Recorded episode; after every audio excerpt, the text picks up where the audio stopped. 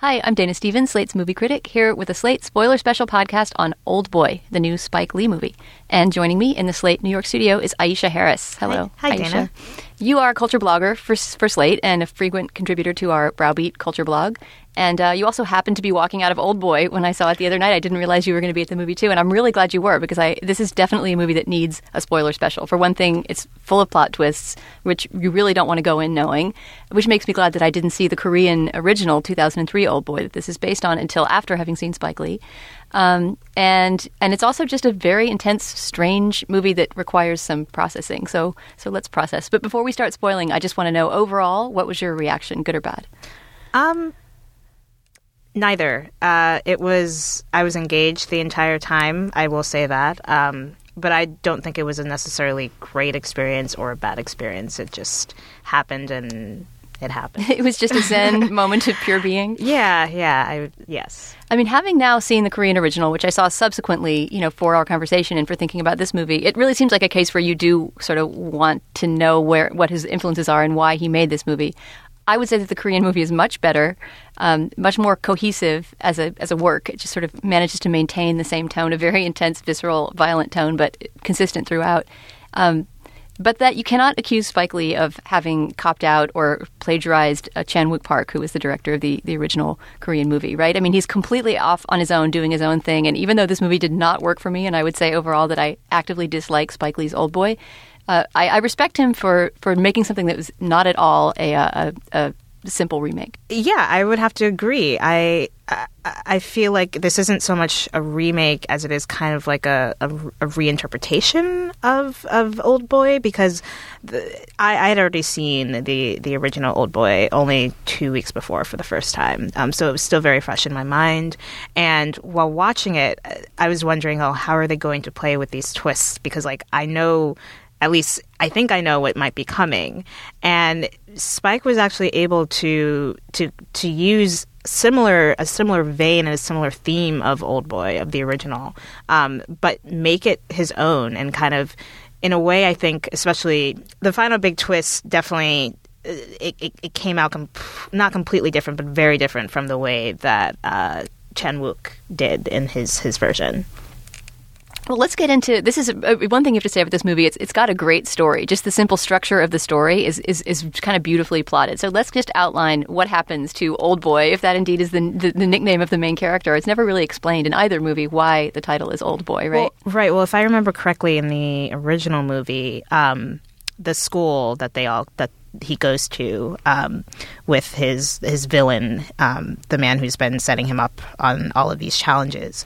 Um, the school that they go to, I think that their their nickname or the mascot is Old Boy or something along those lines, if I remember correctly. Well, we just got word from our producer Chris Wade, and I just saw the Korean movie last night. I should remember this, but I somehow didn't get it. Is that that was how people at the old school, which appears only in flashbacks in the movie, referred to each other, sort of like old chap. Right, but in the, in the in Spike's version, it doesn't I don't think it mentions that at all. It's basically just a branding device, so people who liked the original can come see this one as well. Right. So the basic story here, um, and here we'll be talking about the American movie. We'll refer to the Korean one as necessary, but it's Josh Brolin plays this character Joe Doucette, who at the beginning is this extremely unlikable, just awful guy. He's in business. I guess he's an, an advertising executive or something like that.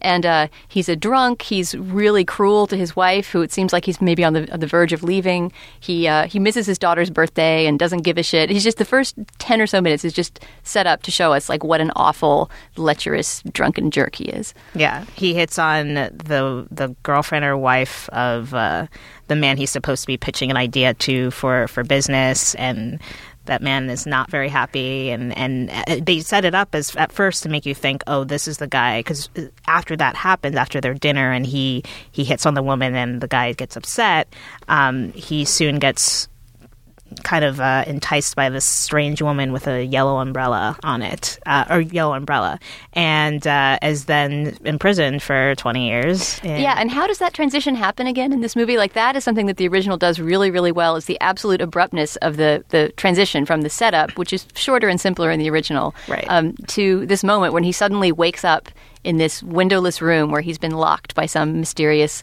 person who proceeds then to keep him there for 20 years. It's 15 in the original, 20 in the remake. Right. And and and the room actually looks almost exactly like the room in the original. Um, there are a few differences. Like it still has the same kind of like uh, wall with like paintings on it that switch out, and but then there's also Spike Lee injects this this kind of black bellhop character who I don't understand quite what he was trying to do with that. Like he's he's basically there's this painting of a of a old timey bellhop who's wearing like the red uh, uniform and the red cap with kind of a crazed, obsequious with, smile on his yeah, face. Yeah, it, it, seems kind of like something straight out of Bamboozled, like this kind of minstrelly minstrelsy type of uh, image of a black bellhop, and it says like what what can we do to improve your stay?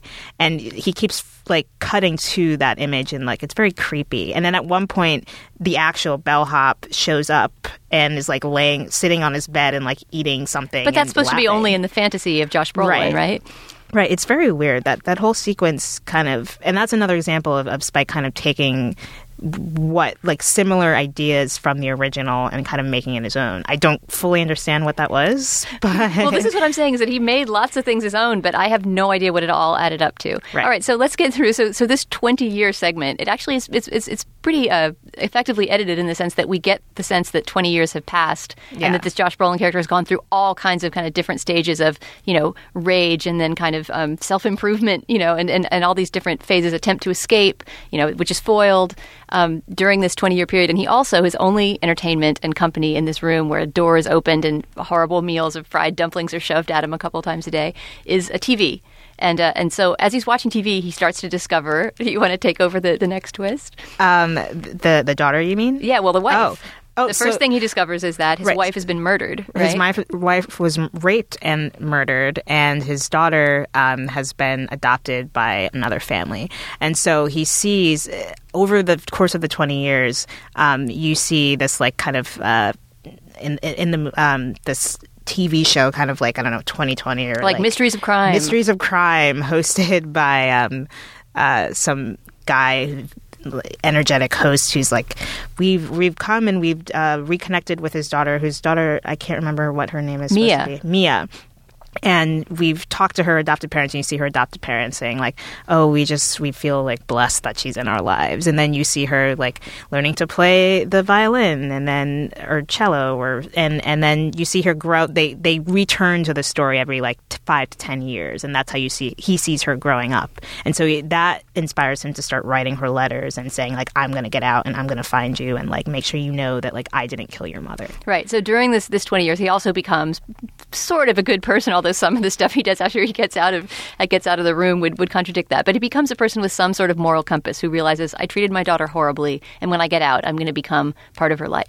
Right, and a motivation to like he starts working out so that like he can learn martial arts, which is why once he gets out, like he's able to like fight everyone and do that whole hammer scene. Oh my god! But the scene where he gets out. Okay, we'll go back to how he gets out. But Yeah. I think one of the weakest parts of the movie is the the, the fight scene on the football field right after. Josh Brolin gets out. Right. So Yeah. he, he he he I think they were soccer players, but they were on like a football field. They didn't. They looked like they were soccer players. Right, there are a bunch of jocks, like sort of college age jocks, who are playing on a field, and for some reason, they happen to be the first people he encounters on his journey. In the original, there's at least some excuse given for why Choi Min Sik, who plays the main character in the Korean version, beats up on a bunch of people that he, he first sees when he gets out. It's because he's essentially kind of testing his skills, which I guess is maybe the idea of what Josh Brolin is doing too, but it's never explained. And suddenly, we're in a different universe where there's there's this very kind of chopsocky, like bad, unrealistic martial arts, um, not quite martial arts, but you know, just a, a very kind of cheaply and unrealistically done fight scene in Yeah. which all I don't know, maybe four or five guys are, are laid low with you know presumably broken bones by Josh Brolin, who then just kind of zips off to the next encounter. Yeah. Why is that in there? I, I don't know. All, most of the violence in this movie, f- f- or at least the longer scenes of violence, felt very video game-ish and not like this kind of other world. It didn't feel necessarily part of the rest they of the felt movie. almost comic. I mean, they were they were that way to the extent that it didn't just seem like Spike Lee doesn't know how to direct action, which is maybe part of the problem. He certainly doesn't do it that often. Right. But but as if almost as if he was sort of poking fun at, at the action movie or the, the, the thriller. I mean, it, to me, it really took me out of, of caring about his story. Yeah, same. Agreed. And ultimately, in spite of the fact that at one point Josh Brolin manages to chip away a bunch of bricks from his, his bathroom wall and start to escape himself, he is then eventually put to sleep with some kind of drug gas in the room, which is the way that they kind of um, subdue him throughout. And uh, and it's they who des- they being the faceless entities who have imprisoned him. It's they that decide when he's going to escape. And he's I think gassed one day and then just wakes up in a box. in a box like a Louis Vuitton like A trunk. yeah, a Louis Vuitton field. trunk. Yeah, And he's got nothing with him except I guess they give him some money, a cell phone, a cell phone with a picture of his daughter. and all the letters that he wrote to her. He and has all- those. right, and all the letters he's written to her over the last like however 10, 15 years. So the idea is that somebody now wants him to find the daughter, right? They've given him a trail with which to find her, but he's also a fugitive from justice because for the last 20 years people have thought, "Oh, this is the guy who raped and murdered his wife and then disappeared." Right.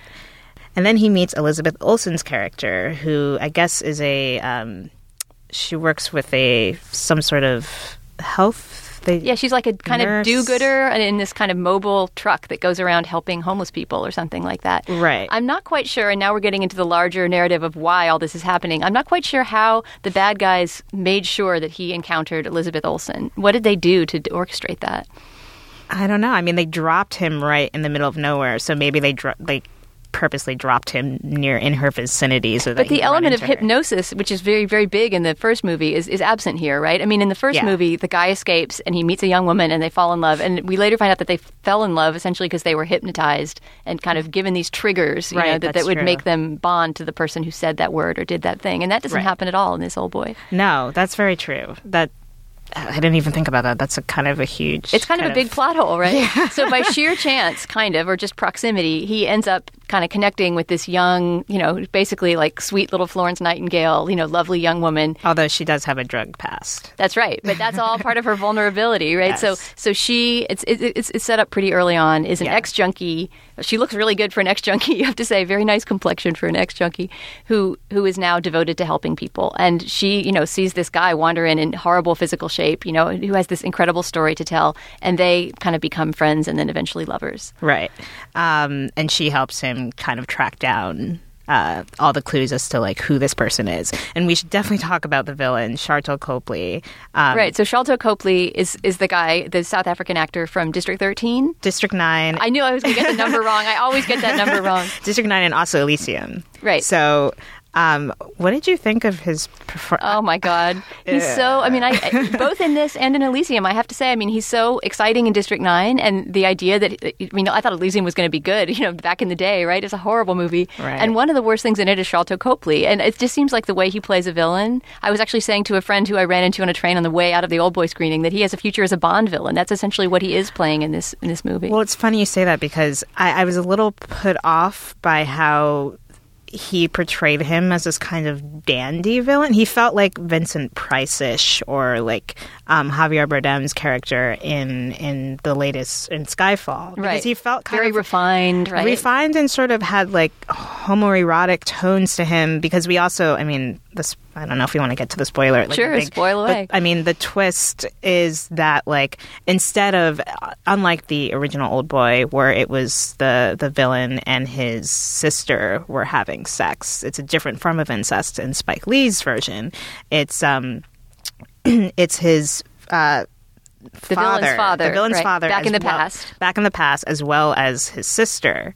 His villain's fa- the villain's father was having sex with both the the, the boy and um, his sister, and it, it just made it. It just kind of I don't. Maybe it's my own insecurities, but it just felt weird the way he was playing him. So kind of like, yes, sir, I'm going to kill you. Like it felt very un like old fashioned. Like it was very, very villain. strange. It was a strange actorly choice on his part, and it was a strange directorial choice on, on Spike Lee's part because it's too extreme a performance. I mean, he's not just sneaking in some sort of hints that he's like this hyper refined, kind of you know very swishy homoerotic dude. He just it's it's really over the top. So, s at some point that was that performance was okayed, and I just I think that was a big mistake. Yeah, yeah, and I, I think a lot of that does have to rely. I don't think it was necessarily the way it was written because Spike didn't actually write the the screenplay; he just directed it, um, the adapted screenplay. Um, so yeah, it just it just didn't. It rung really campy and, and false and not in a good way. Do you know Aisha was Spike Lee? Did, did he was he attached to this project after it existed, or did he Yeah. seek out the remake? Yeah, he was attached afterwards. Um, I read somewhere, and I can't remember where. I think it might have been IndieWire. Um, he did an interview, and he was talking about how um, he he kind of got attached. And he, apparently, when he got attached, he didn't realize that Steven Spielberg, I believe, had been originally attached to it. Um, To direct, not to produce, but to direct. I believe so. That's so I'd have to strange. Imagine check. Steven Spielberg remaking Old Boy. It's just a very weird combination because I mean, if it isn't clear from what's come so far, it's going to become clear soon that this is a very super dark and pessimistic and twisted kind of worldview. It doesn't have a lot of Spielbergian uplift in it. No, not at all. Um, but yeah, I just it just felt so. We talked about this after seeing the movie, but I do feel like Spike did make a lot of his own personal changes, and or the screenwriter and the director. Um, kind of put their own spin on the, the twist. Especially, we also learned that um, the images that he was seeing on the television. Oh, um, here we're getting to the big reveal, the big right? big reveal the images that he was seeing on the television were all staged completely so like they had they had a tv set up the woman the girl the young girl who was playing his daughter was just an actress he had had for 20 years playing uh, as she grew Right. up It's a long con that he's playing the Sharlto Copley character. very long con and i was like oh well i wasn't expecting like i was genuinely surprised but then he makes these changes and it it just feels so empty whereas with the original it's impactful like it feels like at the end of it you feel like even if you don't fully understand the very ambiguous ending and this spike's version doesn't have an ambiguous ending but even if you don't understand it you do feel something. Whereas with this i just left feeling like huh okay Yeah, oh, this movie had totally, totally lost me by the end in terms of caring about the characters. I was still sort of interested in it as an aesthetic object, like what bizarre thing is he going to do next, you know? Right. But um, but I had kind of kind of given up on the story. Um, but we so we still haven't gotten to the big big reveal. So there's a long period where Charlton Copley is kind of playing cat and mouse via this cell phone that he's given to um, to Josh Brolin, and they're telephoning back and forth, and, then there's you know all kinds of uh, kind of murders in between of tertiary characters, including um, Christopher Moltisanti, Oh, right? yeah, Who yeah. plays this this barkeep who's a friend of, of Josh Brolin's. Now I can't remember the actor's thought- name. Oh, it was um, Michael Imperioli. You're right, of course. Yeah, yeah. And so all of that is happening during the course of the movie, and then finally, when the game of cat and mouse is over, um, Elizabeth Olsen, the the young girl who befriended Josh Brolin, and Josh Brolin have together discovered by going back to the prep school that Josh Brolin used to go to and researching that the two men, Charlton Copley and Josh Brolin, are are prep school friends, right? Not friends, but just they were there at the same time, colleagues, right?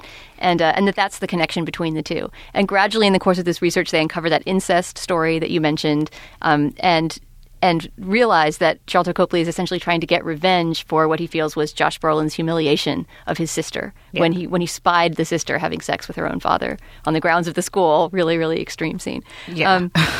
so so then, but then things get even more nuts because Charlton Copley has this face off with Josh Brolin kind of on the grounds of the building where he was in prison for all those years, right? Right. They see the studio where the fake mystery show was taped. Um, the reveal comes that you know the, the the actress playing his daughter was not really his daughter, and then in this in this reveal that in the original is just done very simply with a photo album, and it's really powerful, right? Just turning the pages of the photo album. But Spike Lee does it very very high tech, where Charlton Copley has kind of created this film montage that's projected on the face of the actress playing the daughter, and then you see baby pictures that we know from the beginning, right, of, of Josh Brolin's daughter with his wife who was murdered, and then slowly see her grow up. And then you want to take the, the big reveal? We learn that. The daughter grows up to be Elizabeth Olsen's character, um, and then right then you see they're naked because they basically Charlton Copley's character had been filming their every move, including their sex encounter. Because he's also a Bond villain in the sense that he somehow has technological access to everything in the world, right? Right. And that he sits in this empty Stark apartment watching this TV on which he sort of watches them have sex or whatever he wants. yeah, and gets off on that. It's very, very kind of creepy, and um, and and it was interesting to see it with the audience that I did because and that we both did because it, it seemed like and you said that like you saw at least a few people. Yeah, the out. people next to me left. Yeah, like I don't for American audiences if you have no idea what you're getting into or if you have no like no clue about the original Old Boy, I think this will be maybe perhaps more disturbing for like the average American moviegoer than it was as someone who's already seen it. Um because a lot of people there were like audible gasps in the audience when it was revealed that she was his daughter and and a lot of like kind of like ugh, like those kind of Yeah. visceral reactions. And it's something this movie goes for a lot. I mean, not just in that reveal, but just everything about this movie is kind of relentlessly rats, unpleasant and gross. the yeah, there's lots of like vomit and yeah, like baby rats and just things that people don't want to look at or think about in a Hollywood movie. And again, I sort of say like hats off to Spike Lee for willing to be weird and gross and crazy, but I think this is going to be a big disappointment for audiences who on Thanksgiving weekend say, "Hey, let's go see the new Spike Lee movie." if they know it's a Spike Lee movie, because the person I was sitting behind, once the credits rolled and and his name came up, they're like, Spike Lee directed this. I was like, what movie do you think you're going to? You're going Yeah. to be very surprised. Yeah, if you don't know the original and you're not a, a Spike Lee fan who sort of sees everything he does just because you're interested in his career, I don't really know what your motivation would be for going to see Old Boy. And there isn't really, besides like one kind of dolly, very short dolly tracking shot, like his signature dolly tracking shot, there really isn't anything to indicate anything else to indicate that this is a Spike Lee movie. Well, there's a long. This isn't necessarily a Spike Lee thing, but it's a very uh, directorly thing. There's a very long single take, right, of that one fight scene. One of the fight scenes that I find really cartoonish. But when he's going down the stairs in that With warehouse, yeah, Well, and the camera kind of follows him. I mean, that's sort of one of those shots that stands out. Like I am a long take. Well, I was just reading somewhere that the, the studio intervenes according to, according to Spike, and that was supposed to be a long take, but it isn't, which is weird because when I was watching it, I was specifically looking, and I thought that it was a long take, but I Yeah, think me too. It visually fooled me. I think they might have snuck in a, a, a cut, or maybe I just wasn't paying close enough attention. But apparently, he was kind of disappointed with that and was like, "That was supposed to be one long take." Well, to me, wasn't. that's kind of whether it was one long take or not is kind of a waste of his artistry. Like maybe he's doing clever things with the camera, but what's happening on this actually happening on the screen is neither dramatically compelling nor particularly good action. yeah. No, that scene especially felt like kind of Mortal Kombat ish. Yeah, like just uh, wipe out the villains and get on too. with it. Yeah, it was very, very video game. Standard thriller music, definitely. Okay, so we should just spoil the very, very ending. What happens after he finds out the horrific truth that he has been sleeping with his own daughter? Um, well, Sharlto Copley uh, shoots himself, uh, and uh, and and he threatens to to tell his daughter, um, but he doesn't, and then he shoots himself. And then uh, Josh Brolin's character. Um, he basically writes a letter to her, a final letter to her, saying like, "I can't can't be with you." Doesn't tell her that he's her daughter, that she's his daughter, and says, "I I just want to leave this for you." Gives her the di- there were like ten million diamonds that were part of the His reward, His reward. for having figured out the truth about why Right. Charlton Copley. We forgot that was a pretty big um, That was lead that we buried. is that Charlton Copley essentially said, you know, I will give you this huge reward if you can find out why I'm, I did this to you. Why did I lock you away for 20 years? Right. And so he he he gives her he leaves her a few of the diamonds that are worth like millions of dollars. Also gives his uh Sharlto Copley's henchmen money so that they like won't go after him anymore. And, he uh, says to her, I love you, but I will never see you again. And I can't explain why. And he kind of disappears nobly. Right. And then she reads the note kind of happily and it's just like I guess good to go for the rest of her life. so it ends like much less ambiguously and it's kind of like, oh well, I can't be with you, but I, you know, you'll be fine. You don't need to like go back to drugs anymore. You'll you've got diamonds now. Really unsatisfying ending. I mean, just briefly, I, I have I have to do a little sidebar on the ending of the original because I just saw it last night, and then I came in here with all these questions about it. And presumably, people listening to this might know the original Old Boy and care something about it, so maybe they would be interested in this conversation. I don't understand the ending of the original Old Boy. I mean, I think it's it's a much better ending than this one, a much more powerful one. But you know, it's it's it's ambiguous to the degree that I'm not even sure what the choices are that we're supposed to be choosing among. So if you have seen the original, and this will be short, that moment that they hug in the snow, right? In the original, he doesn't actually write a letter to the daughter saying, I'll never see you again. They do see each other after a bunch of stuff I won't get into. They do see each other at the very end, and they have this embrace, and there's this moment that you see his face over her shoulder, and you can't tell whether he a remembers the horrible truth about their father-daughter relationship because he's been hypnotized previously to try to forget it and b whether he's going to tell her about it. And uh, and it's a really kind of upsetting and, and powerful ending that this movie doesn't even come anywhere near touching. But what what did you come away with from the original old boy? Um, I was just as confused as you were, and after you know we discussed it earlier, I I, I, I do think that it's obviously deliberately ambiguous, and perhaps it, it could be that like he he he knows he he doesn't remember, or maybe um, as our producer Chris suggested, uh, Chris Wade suggested, uh, it could be that like even if he doesn't remember, he went through all this trauma. Like there, he's changed over the course of that movie. So like his life, no matter even if he has completely blocked out the fact that it, it's his daughter, he still has this very kind of like heavy burden to deal with or looming in his in the back of his right. mind. It's like the the weight of it, the moral weight of it, is is still there. Yeah, it's Yeah. it's it's a very powerful ending. I I don't think I love the original movie as much as you do, but I certainly recommend it more than the Spike Lee movie. And if you're really into sort of like intense action, like extreme gross out scenes, then uh, the the octopus scene, I will say no more, but the octopus scene in the original Old Boy is, is something to remember. Wait, one very quick que- last question. Would you recommend, if you haven't seen either, would you r- prefer to have seen the first one first? Or is it better for people to see? No, actually, yeah, it ended up my laziness ended up being sort of justified because I didn't wasn't quite laziness, but I did not have time to get to the first one before seeing the new one, and I went in feeling kind of guilty, like I'm not a good film critic, I should see the original first. And then when I see how twist dependent it is, I'm kind of glad that I saw the Spike Lee first hmm. because you know I got to I got to experience it the way most audience members presumably will experience it without having seen the former. But I'm also glad that I went back and, and saw the Korean movie. And it kind of makes me want to explore more Park Chan Wook, who I've always been a little bit, I've tread lightly around him, although I think he's a, a, a talented filmmaker because he does make really intense, visceral, violent movies. And on, on that note of, of checking out Park Chan Wook, I just got a recommendation from our producer Chris Wade, who said that Thirst among his movies is one of the most, as in his words, viscerally fucked up movies that you could imagine, and that that's the one you should see. All right, Aisha, thanks very much for coming in and spoiling Old Boy with me. Thanks, Anna. Let's do it again soon. Yes. Our producer is Chris Wade. The executive producer of Slate Podcasts is Andy Bowers. For Slate.com, I'm Dana Stevens.